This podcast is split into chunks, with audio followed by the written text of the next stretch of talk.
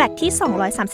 231 ทารกแรกเกิดจะเกิดขึ้นมาพร้อมกับการไม่มีกระดูกสะบ้าหัวเข่า เพราะกระดูกสะบ้าหัวเข่า เป็นกระดูกที่แข็งและแหลม ซึ่งถ้าเด็กทารกมีกระดูกนี้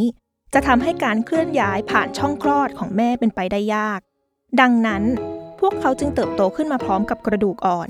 ที่ทำหน้าที่คล้ายกระดูกสะบ้าหัวเข่าก่อนเป็นอันดับแรก และค่อยๆพัฒนาจากกระดูกอ่อน มาเป็นกระดูกธรรมดาเมื่อเด็กเริ่มเดินได้ และจะเจริญกลายเป็นกระดูกสะบ้าหัวเข่าเต็มที่ เมื่อเด็กน้อยมีอายุราวหกขวบในที่สุด